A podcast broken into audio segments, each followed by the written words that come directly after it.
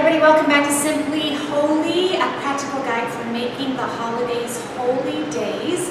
And I want to bring you greetings from El Salvador again, but this time from the church. I'm actually sitting in front of this mural. I know I'm far away from the screen, but I'm sitting in front of this mural uh, because it is in the Kids Kingdom area of the um, church in El Salvador.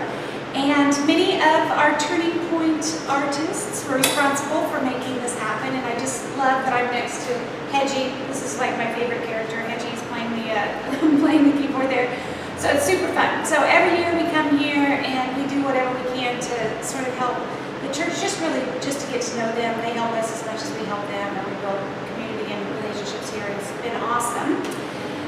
But I uh, was thinking I would make a video at the beach, which would have been so, you know, beautiful, and it would have had a, you know, a different atmosphere. But I didn't do that, so now I'm sitting in the kids' kingdom room making a video, which is kind of funny. Um, but I wanted to pick up. Last time we talked about what would be sort of authentic self-denial, and that I'm not looking to make this holiday season a practice of, of you know, a monastery or becoming monks and, you know, taking ourselves out of the world, not enjoying anything that the world has to offer, you know, denying ourselves a marital relationship or, you know, whatever. Um, I'm looking at us to take the things in our every everyday life um, and using them to teach us self-denial and those learning self-denial and, and, and learning what it means to fellowship in his sufferings, to participate in the sufferings of Christ, can be and will be uh, played out on a daily basis. We are being made holy every day. And when you are making something, it's you know you, you it's active. It's something that's that's happening in the moment. It doesn't just all of a sudden happen. I make bread. Um, I make my own bread, and it's a process because you have a little starter, and you have to feed the starter. And after you feed the starter, then you have to put in, you know, the flour and whatnot, and then you have to let it rise, you have to beat it down. All that time I'm making it into the delicious bread at the end, and that's what's happening right now. We're just in the oven. okay, we're, we're getting, we're being kneaded, and we're being mixed, and we're being baked, and uh, we're trying to make it all the way to heaven. So we're in the process of being made holy. And today I'm going to talk about one um, concept of this process, and that is what I have come to call real-time repentance. Okay, so what that means is, now we have been going in these 70 days. Um, you know, if you're just joining today, it might be one day. Maybe some of you have been going all 70 days, so now you've been doing this for maybe nine days.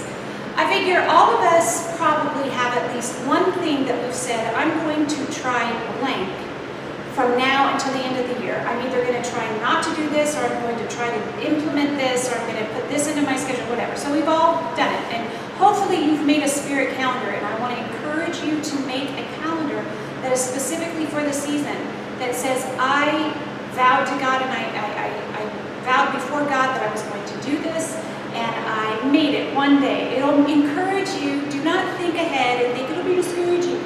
At Sundays, you might be, but overall, I think it will encourage you more than discourage you. So I encourage you to get a calendar and do that. And so I will use myself as the example as always. And um, I think it was uh, two videos ago that I told you that I was going to go for um, whatever it was at the time, 65 days of no temper talk. If you don't, if you didn't hear what that was, you can go back to that lesson.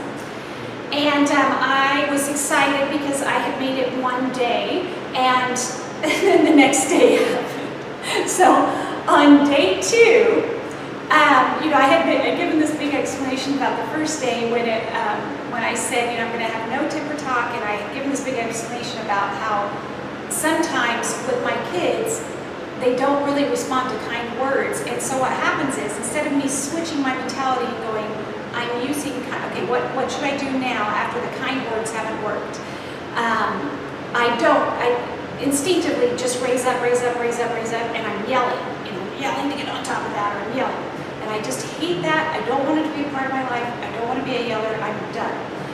So, day two, oh, day one was great. Day two, uh, at about, I want to say 10 a.m., I experienced that exact thing that I was just telling you happened because I had told one of my kids, I said, I need you to, I don't know what it was, I need you to put that down. Uh, oh, I need you to stop playing. They're playing violin. I need you to stop playing right now. I need you to stop playing right now. I, you know, I'm trying to get, I mean, but I don't think logically in those moments. I just am going, I'm doing something else, and I expect to be obeyed right away. Like, I'm going to say this one time, this person's going to obey, this, you know, they're going to obey the first time, and I'm going to be doing something else. And so I get busy doing something else, and I don't realize that I've asked for the same thing five times, and then my and it just builds and builds and builds, and then finally I'm like, I said, you know. So then it's like explosion, and as I'm exploding, I'm going, oh no, day two. And it's not funny in the moment. It's only funny now that I'm looking back. In the moment, it's not very funny. But in that moment, I was able to go, okay, hang, hang, hang on, wait a second. I was yelling, and I said, I'm so sorry. I'm so sorry. I did not mean to yell. I do not want to yell.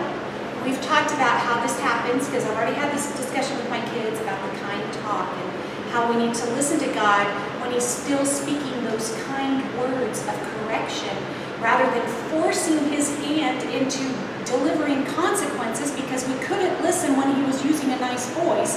This is for all of us, right? You know exactly what I'm talking about. You know, God is nudging you and prodding you, and he's gently whispering things in your ear, but you wouldn't listen, so he has to make it a bit more stringent, right? So we'd already had this talk with the kids, so I explained, that one of those times just happened, you guys, I'm so sorry. I'm wrong, I'm so sorry I yelled. I'm not going to yell anymore. We're not going to be a yelling family. We're not going to be the angry family. I'm not going to be the angry mom. I'm not going to yell. so it was in that moment, though, I am repenting in that moment not I'm exploding and then I go away and then I, you know, I'm yelling as I'm going out and then I, maybe I start throwing things, maybe I start I go to my room, that's it. You know, maybe I throw a temper tantrum for the next two hours, who knows? Then I get depressed, then I'm full of self-pity because I didn't follow through on what I said I was going to do and then I feel like an idiot and I'm embarrassed and then I'm ashamed and oh good, good grief, who knows what kind of sin is going to happen now because then I'm probably going to go eat something and whatever. So I've got that sin snowball happening, right? Instead of having all that happen, just stop in that one moment and say, I'm sorry. If you will force those words out of your mouth, it will force you into repentance. I'm so sorry. I'm sorry. You could fall to your knees. That will force you into repentance. You could just fall on your knees and start praying right then. I was reminded yesterday of um, in, early on in, in my marriage in, with Jay, we um, we were having such a hard time. So I was our seventh year or whatever. We were really, really struggling. And yeah, tons of it was just me trying to, I should have been in recovery and I wasn't. I, I was trying to figure out who I was and all that. But um, in the midst of it, you know, it's driving him crazy, I'm, he's driving me crazy, and we could never get through a conversation. It's like, we can't talk about anything without fighting. Like, we can't be, we cannot talk about one single thing. And I just remember distinctly this one time where I just, in the middle of our, um, our argument, I just fell to my knees and I was just like, God, you have to help us. God, please help us. And I'm telling you, when you bring God down into your, your mess, when you bring him down into your mess, then he can clean it up. I don't know why that just made me cry right but he's willing to do that. I think that's why that's that's so amazing to me, but he's willing to do that. Um, he, he's willing to look at you in the mess and say, I'll clean it up. you know, and he comes down and he helps you. But you can do that in the moment. Don't let the sin grow to the next level, to the next thing, to the next, you know. You've got to repent in real time, real time repentance. And so, in doing that, I was reminded of this scripture, and this is a very uh, good scripture for this concept. In Psalm 37, if you start reading in verse, I want to say 23, okay? If the Lord delights in a man's way, he makes his steps firm. Though he may stumble, he will not fall, for the Lord upholds him with his hand. And I think this is such a big thing for me I've had to learn is that even when you're on the right path, when God is pleased with you, when He is delighting in what you're doing, I guarantee you God is delighted by the thought that I would want to try. I know you're trying to repent of something. I guarantee you God is delighted by your heart. He is encouraged that you're even trying. And so he's delighted in that. And if he's delight, even that path that he's delight, delighted in, you are still going to stumble along the way. Now he's going to make your steps firm. So you're going to feel, in general, I know I'm moving in the direct, right direction, but don't expect to be standing, you know, and walking the whole time, You're practically dancing, because that's what we think it feels like. That's not what it's going to feel like for a while.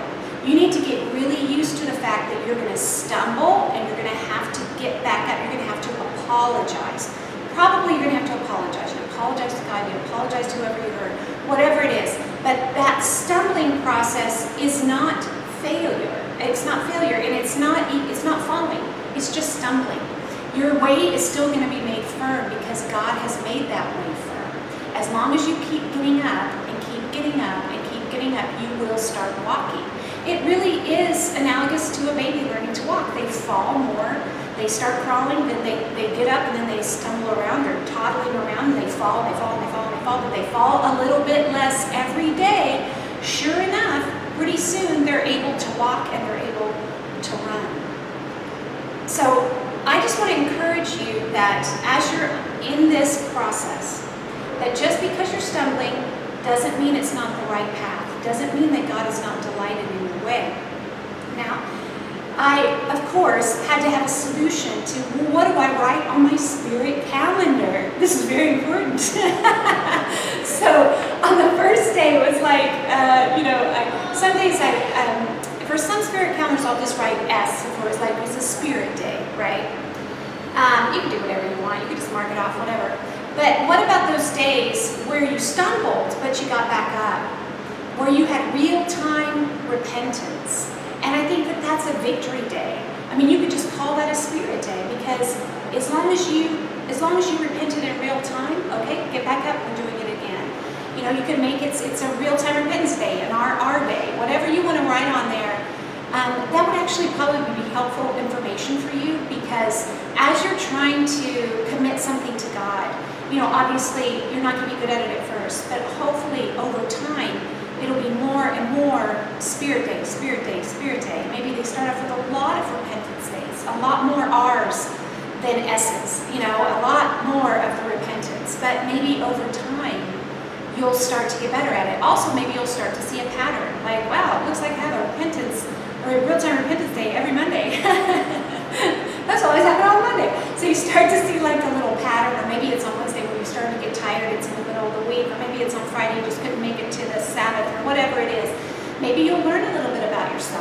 you'll be able to um, understand yourself better, and of course, that will help you to repent in a better way. So, what I would say in closing is make sure that as you go through your days, you don't look at every stumble as a failure. That you remember that God is going to make your steps firm, He's going to make your path straight, He's going to firm up your course, but you are going to be stumbling along the way. But in the end, you can still repent in real time this helps you. Until next time.